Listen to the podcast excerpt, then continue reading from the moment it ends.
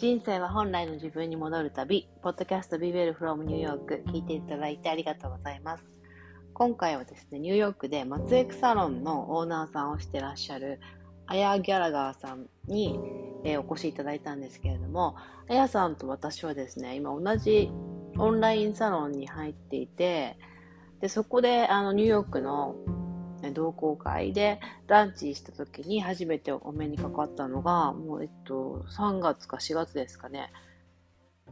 でその時に私のプログラムの話をね、エリカさんがこのポッドキャストでも、ね、いつも話してくださっているイメージコンサルタントのエリカさんが、なんかお話してくださって、でそれを聞いてあやさんがちょうどその時に生理前のいろんな症状とかお肌のこととかで悩まれてたので受講してくださったんですけど、それであやさんとも毎日やり取りするようになって、でそこから何回かランチとかでもねお会いしてるんですけど、あやさんはまず笑顔がすごいパーってこうなんていう華やかなんですよね、すごく。で笑顔もいるだけですごい華やかなんですけど、笑顔が本当に華やかで、なんかすごい人を引きつけるね、なんかすごいパワーを持ってらっしゃるんですよね。でニューヨークでねそうやってご自身で独立してサロンやってらっしゃるっていうぐらいだから、やっぱりすごくパワフルで行動力もある方なんだろうなって思ってたんですけど、それで今回ね結構私の方にもニューヨークでこういうなんか例えばピラティスの先生だったりとか、その美容系の方でもこっちでお仕事したいんですとか、自分でなんかやってみたいっていうご相談いただくことが多いので、あやさんのお話参考になるかなと思ったんですけど、でね私も聞いてみたら、やっぱりあやさんはすごくこう自分でこう目標を立ててどんどん突き進んでいくタイプっていうよりも、やっぱ好奇心がすごく旺盛で、すごく身が軽いで、いつもなんか好奇心で面白そうって思ったらすぐ飛び込めて、でその直感力もあるし、で身が軽いし、で入ってみた時のなんかすごくね、なんかうまくいく人とそうじゃない人ね、苦労する人っていると思うんですけど、あやさんがすごくうまくいくのはやっぱりなんかその視点がビジネスをするのにすごい大切な視点をなんかもともと持ってらっしゃる方なんだなっていう、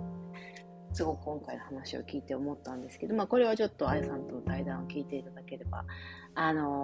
皆さんにもね伝わるかなと思うんですけど、前半はあやさんがどうやってこう、東京とか横浜とおっしゃったかなで、育たれて、そこからどういうふうにして、ニューヨークでサロンを経営されるまでになったのかっていうね、これもやっぱり好奇心とその身の軽さっていうのがキーワードになって、ご主人との話とかいろいろいただいてますので、なんかねこう、ビジネスをしてる方はもちろん、今なんかこうパートナー探してる方だったりとか、なんかこう、面白いことやってみたいなとか好きなことやってみたいなとか、そういうことにいろいろ参考になる話をしていただいたんじゃないかなと思うので、ぜひ聞いていただければと思います。ではあやさんとの話をお楽しみください。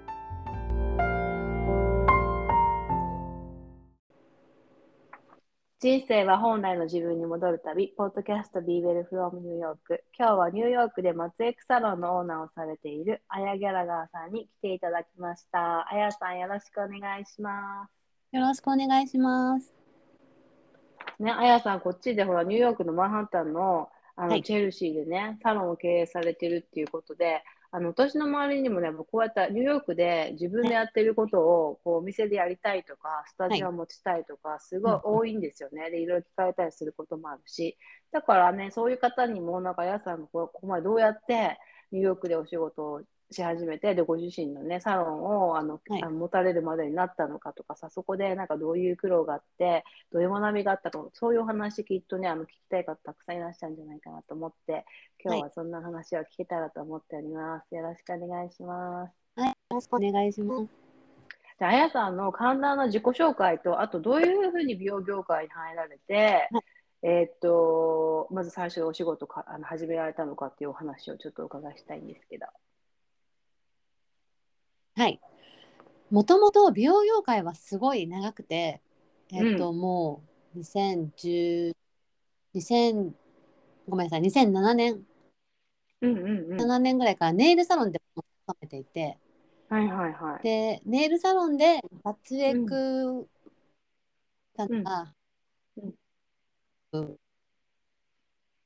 ただ、まだ松江区を美容師免許がなくても できたっていうか、グレーゾーンでできた時代で、はいはいはい、で、ネイルやりながら松江区もって感じだったんですけど、あとまつげパーマ、でもまあちゃんと規制されて、美容師免許ができないと松江区ができないってなってからは、ネイルとその後、イギリスに行って、オーガニックとかそういうナチュラルとかに目覚めて、アロマとかで、そういうのをもっと知識を、高めたいみたいな感じで、日本に帰国してからは、ネイルもやりつつ、主には、美容部員、そのごめんなさい、そのオーガニックコスメのインポートの輸入したオーガニックコスメを販売しているセレクトショップで美容部員を、そうなんですね。はい。で、でもそれでもまた施術がしたいってことな思って、こう売るだけじゃなくて、売るっていうか、で、日本にはそんなにエステの資格とか施術をするための資格っていらないんですけど、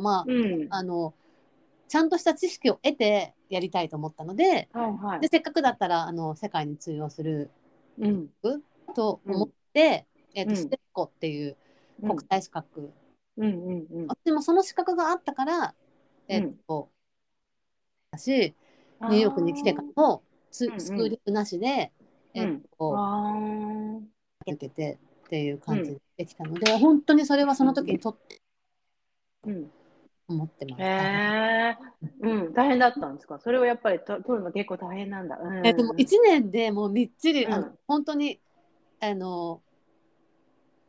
トタイムじゃなくてフルタイムのスクールなので、もうみんな大人だと朝から晩までずっとエステの勉強と施術とそれを、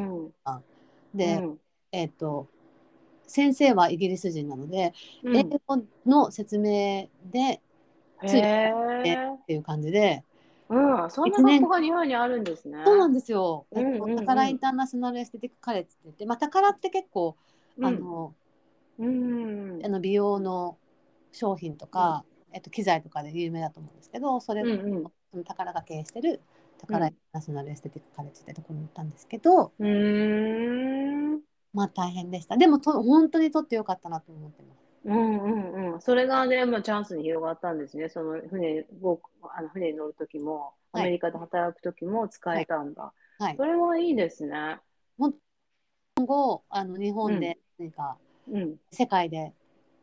てか日本の外でやりたいっていう方は絶対取った方がいいと思います。じゃあ1年そのフルタイムで通って英語の先生から学んだんですね。はい。それでその後どうしたんですか？でたまたまその船で、船じゃないごめんなさい、学校で、そのイギリスの先生校長先生なんですけど、その先生がもともとクルーズ船で働いてた方で、で私イギリスに留学してた時ケンブリッジに行ったんですよ。でその先生もたまたまケンブリッジで、エステをしてたらしくて。でなんかすごい興味点があって、もし興味があったら、紹介してあげるけれどみたいな感じでお話しして、じゃあぜひなんか働きたいともともとは思ってもなかったんですけど、そのお話いただいたので、じゃあぜひっていう感じで面接受けて、ロンドンに研修に2ヶ月行って、でそこでどこの船に配属されるか決まって。でもトントン拍子というかすごいやっぱ昔から決断力ありますよね。もうなんか面白そうだから決断力っていうか好奇心に好奇心が何にも勝ってしまってやってみたいと思ったらやってみてダメなんだったらどうダメなのかまで見てみたいみたいな。すごい、ね、その考え方がすごいですよ。ダメならダメでも学べることあるしなって感じですよね。本当にはい、そういうつもりでやってます。それで結局船はどこのなんかどこ経由の船になったんですか？多分私あんまり英語が苦手だったからだと思うんですけど、日本でも運よく日本の周りを回るクルーズ、ダイヤモンド、ちょっとコロナでお面をちょっと着せられて、ダイヤモンドプリンセスに配属されて、一応それもイギリスのロンドンの船なんですけど、所有は。でもその頃は、でのクルーズが始まった年で、その初めの年に私が配属されて、夏の間は日本の間の海域、ロシアとか、台湾、韓国、香港とかも行ったかな、ちょっとそういう日本の周りを、海外を行きながら日本も一周できるみたいな、に行ってました。そこで乗られてる方の、国籍はどういう日本人がやっぱ多いんですか？クルーズによって全く違くて、本当に、夏の間は日本人だけのクルーズもあったんですけど、でも普段は結構、バラバラですね。またクルーズに乗ってはイギリスの方が多かったり、オーストラリアの方が多かったり、アメリカの方とかが多かったり、こんな感じでしたかね。でも、夏を過ぎると、今度は赤道を越えて、夏を追いかけてオーストラリアの方に行くんですよ。暑い方に行くんですね。そうだ、日本が冬の間は、オーストラリアとニュージーランドを行ったり来たりするようなクルーズだったり、オーストラリアを一周するようなクルーズ、1ヶ月かけて一周回ったりとかするクルーズ、それは結構やっぱり日本人はほとんどいなかったですね、お客さんが。それであやさん何年ぐらい船に乗ってたんですか？でも結局ニューヨークに来たきっかけになるんですけど、主人と出会ってしまってというか、本当に一緒に同じ船に乗って、旦那さんも、そうなんですよ。で彼は先に降りたんですけど、やっぱりで主人はミュージシャンだったので、ミュージシャンでベースをコントラバスを弾いてる演奏者、ジャズの演奏者、船に一人しかいらないし、私もフェイシャリストで一人しかいらない、だから一緒の船に次どっかの乗るっていうのが難しかったんですよ、同じ機会。なるほど。なので私は残されたコントラクトと、一応9ヶ月が満期なんですけど、9ヶ月乗って、でその後また半年ぐらいですかね、乗って、で途中でっていうか、その半年で辞めて、もう入籍して。そうなんだ。ビザがないので、日本でも住めないし、どっちも一緒にいるにはもう籍を入れて、まずビザを取るみたいな感じで。いやそうですよね、いいきっかけになりますよね。なので実質 1年半1年ちょっとぐらいですかね、働いて。でもいいね、船の上で生まれるそのロマンスはね。そんなこともあるんですね、自分で言うのも。でも周りでも結構あるんだってね、もういつも同じ空間にいるわけですもんね。そうですね。でもなかなか結婚まで至る人ってあんまりいなかったみたいで。そうなんですね。じゃあ珍しいパターンだったんだ。でも縁があったんですね。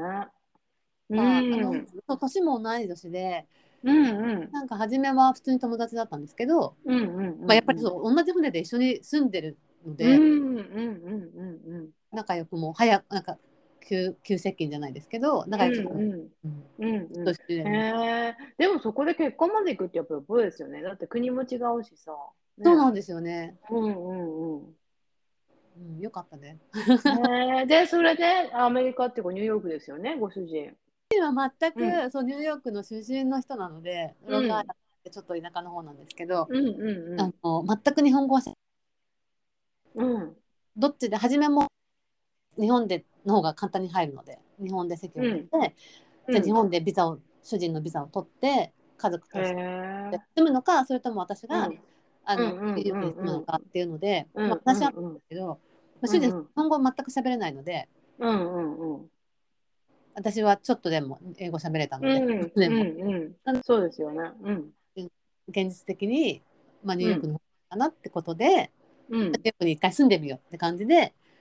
初めは主人の実家にお世話になって、でも初めは2人とも仕事がなかったの。船から降りたんだもんね。いやー、勢いですよね、こういうことは。そうですね、まあはいはい、それがきっかけで2015年に移籍をして、うんうんうん、でからニューヨークに行きました。そうなんだ。それであやさんはそれでお仕事もでもビザの失格のおかげできたんだ。そうなんですよね。ビザが、うん、すぐには降りないのでグリーンカードの申請もしばらくかかって、はいはいはい、その間に労働許可を取らなきゃいけなくて、労働許可を取ってからは、そうです、すぐにその労働許可を降りる前でも、その、手続き、その、エステの資格の手続きはできたので、もうその労働許可が降りたと同時に、ニューヨークにある、スパ、フェイシャルスパみたいなところで始めて、そこではフェイシャルもやってたし、マッサージもやってたし、マッサージとかもやってて、トータルでやってて、今までやってきたことを全部使えるみたいな感じで、でそこで2年くらいかな勤めて、でも妊娠したので、そっかそっか、そうそれで一度そこは辞めて松江区だけ、そっかそっか、サロンを辞められて松江区は、また別のサロンで、それともそう、松江区のサロンに勤めて、でサロンは結局3件ぐらいですかね。2件だ。ごめんなさい、3件。2件はエンプロイとして普通に働いて、1件はサロンがないところにちょっとサロンに転換みたいな感じで話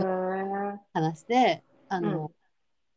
務委託みたいな感じで、でそこから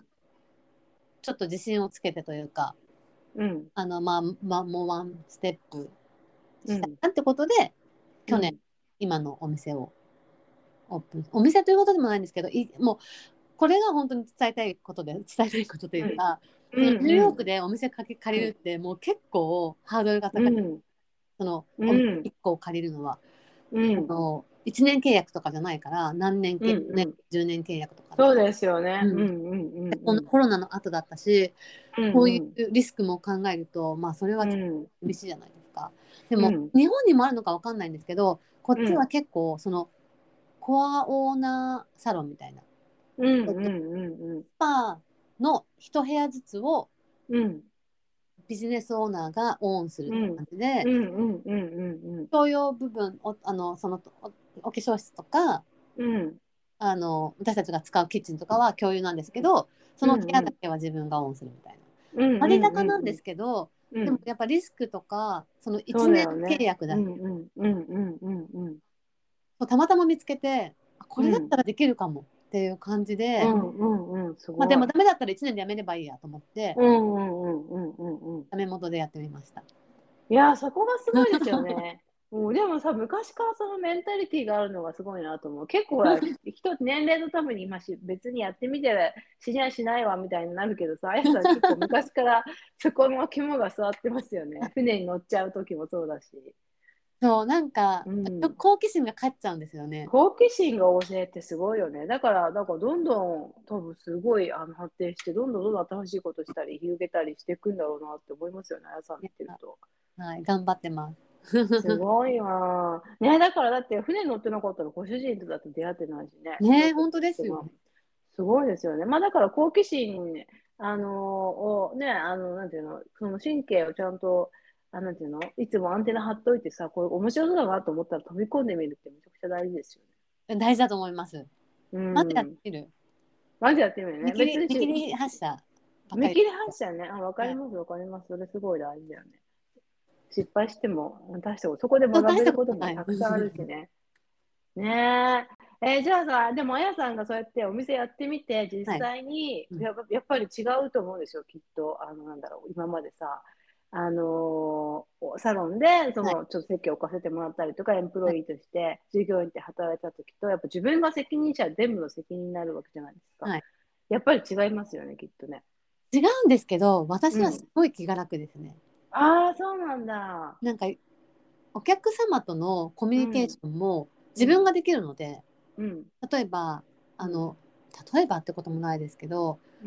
うん、なんかすごいお客さんが遅刻しちゃったって言ったら、うん、こう勤めてるところだともう、うん、バツってこのルールが、まあ、もちろんそれは大切だと思うんですけど、ちょっと臨機応変に、なんかできないのって思ってた部分とかを自分だから臨機応変に、じゃあ今度は言えたりとか、あと逆にこう変にへりくだることもないじゃないですか。なんか、わかるわかる。ボスとかクライアントの違いですよね。クライアントにはなんか対等に自分も都合悪いこととかできないとか言えるけど、だからお客様ともいい関係、よりいい関係になってきてるかなと思います。素晴らしいじゃんそれ。すごい。あとなんかお客様もこう、一緒に来てついてくるってなんか、株主じゃないですけど。なんか私を支えてるっていう、彼女たちもプライドみたいな、頑張ってねみたいな感じで、だからでも応えたいっていう気持ちもあるし、すごい、始めてよかったな。なんかそういうのが目的じゃなくて本当に好奇心で始めたのに、いろんなものを得てるなって思います。すごい。あやさんの話いかがでしたか？合計学生に乗るところから、ね、ご主人との出会いで結婚してニューヨークに渡ってお仕事始めてっていうところまで、なんかね、やっぱりその好奇心となんかこう決断する身の軽さがやっぱりあやさんのこう人生を作っているのかなっていう感じでね、結構そういうなんだろう、やっぱりこう変化が多いし刺激が多い人生だと思うんですけど、まあ、そういう人生を送りたいなっていう、ね、思う方も多いと思うんですよ。それはやっぱり常に好奇心持っておくっていうことすごい大事だなっていうのをね、あやさんの話を聞いて改めて思いましたね。で、その何回もおっしゃってたんですけど、別に失敗してもそこで学べることがあるし、別に失敗しても失敗じゃないっていうことをね、思えてるのがやっぱりすごいなって、これなかなかね、最初から思える人って少ないんじゃないかなと思うんですよね。私もいろいろな経験をして振り返ると、どれもやってよかったなって、失敗だと思ったこともすごく学びが多いし、もうやらないより本当やった方がいい、何でもやった方がいいっていうのはもう今心底思ってることなんですけど、あやさんがそれをね、20代でまだ学校出たてでっていう ところから思って、こういろいろね、新しいことに挑戦できるっていうのはやっぱりすごいなというふうに思いました。で、それがね、やっぱり今のニューヨークでオーナーになられるところまでのを作ってる原動力なのかなっていうことで、まあ、前半はね、その話をお伺いしたんですけど、まあ、後半はあやさんがそうやってサロンをオープンして、でどうやってそこまでそのファンになってサポートしてくださるようなお客さんを増やしていったのかとか、あと今ねチェルシーでそうやってサロンされてて、まあ、今度なんだろう、予約が取れなくなって、ね、もっとこう人を雇ってとかっていう風になっていくと思うんですけど、まあ、そこでの考え方とかもやっぱり聞くと、もう本当感心するぐらいビジネスがこう応援される人のマインドを持っている方なんだなっていうの、それはちょっと後半をね、また楽しみに聞いていただければと思うんですけど、これは本当にご自身でサロンとかビジネスやってる方もそうですし、なんかこう起業してやって、私みたいに自分でやってる人とか、全ての方にね、学びになる考え方だなというふうに思ったので、やっぱりね、こうやってニューヨークとかいろんなところで自分でやって応援される人っていうのは、そういうね、気持ちがあるんだなっていう、もともとのね、土台を持ってらっしゃるんだなっていうのを、まあ、それをあやさんの場合すごい軽やかにね、やってらっしゃるのが素晴らしいなと私は思いました。でね、あやさんにはプログラムも先日私のプログラムも卒業されて、でちょうどこの収録の時にも感想をいただいたんですけど、やっぱりね、もともとすごい笑顔がとっても素敵な方なんですけど、ちょっとね、私のインスタとかで写真見てみてくださいね。すごい素敵な方なんですけど、やっぱり美容系のお仕事されてる、そう、サロンとか、松江くんもそうだったら、ネイルとかね、ヘアサロンのヘアスタイリストさんも私の受講生の方多いんですけど、やっぱりこういうお仕事されてる方って常にこの、化粧品に囲まれて仕事して、特にスプレーだったりとか、その液体のものだったりとか、で、こういうのってやっぱりすごくホルモンバランスに影響するんですよね。で、それで、生理前の症状だったりとか、生理前にすごくホルモン性のニキビがでこう痛いような大きいニキビができるとか、まあ、そういう方って本当に多いんですね。で、毎朝もそういうことに悩まれていて、まあ、食事とあとその普段使う日用品、化粧品だったりスキンケアだったりとかを見直してすごく改善されて、さらにね、もう笑顔が素敵、お肌もこうパーンって綺麗で素敵になられてるんですけど、やっぱりこういう女性を綺麗にねしてるするお仕事の方だからこそそうやってすごく気になって、あとご自身の体をね、やっぱりその体勢とかもそうですし、常にねその触れてるってこう自分の体をある意味こうなんていうんですか、こう使って女性をきれいにされてるお仕事なので、まあ、本当にねエネルギーもいると思いますし、やっぱご自身がエネルギーがないとそういうお仕事できないと思いますし、まあ、そういう方のですね不調があったりした場合にサポートさせていただけるっていうのも私はすごくやりがいがあるなと思ってるので、本当にねあやさんに受講していただいて、でより美しく元気になっていただいたことが本当に嬉しいなと思っています。で私のプログラムはですね、今いつもイートビューティフルというプログラムなんですけど、こういう感じ本当にエリカさんとかあやさんとかいろんな方に口コミとかご紹介で受けていただいて、で今年はもう年内はもう満席で締め切らせていただいてるんですね。で2023年の新しい年からは、まあ、もっとたくさんの方にこういった知識とかあとその変化とかを実感していただくために、まあ、グループでさせていただくっていうのが一つと、まあ、これもですねそのホルモンに特化したの美肌だったりとか生理前の症状のコースが一つと、あともう一つはそのホルモンのサイクルとか、まあ、いろんなホルモンを利用して、まあ、味方につけて体を変えていくって、まあ、減量のコースこの2つと、あとは、まあ、こういった知識を使って指導していくっていう方の指導者養成のものを作っていきたいなと思ってるので、まあ、こういうのは本当に美容のお仕事とかされてる方にもぴったりなんじゃないかなと思いますので、まあ、詳細はですねまた来年お伝えできればと思うんですけど、まあ、興味ある方はちょっとですねそういうものがあるんだなという感じで気に留めておいていただければいいかなと思います。そうですね。まあ、あとだからこういうことが知りたいとか、まあ、それをお悩みの相談は今インスタグラムのストーリーとかね、あとフィードでもお答えしてますので、まあ、こういうこと知りたいとかこういうこと悩んでいるってことがあればインスタの方にメッセージいただければと思います。ではですね、来週はまたあやさんにじゃあ、あやさんがどうしてそんなに人に応援して、されるのかっていうことと、あとどうしてこうやってうまくどんどん展開できるのかっていうですね、まあ、その秘訣というかその土台になっているお話をしていただいたので、ぜひこちらも聞いていただければと思います。では今週も聞いていただいてありがとうございました。また来週お会いしましょう。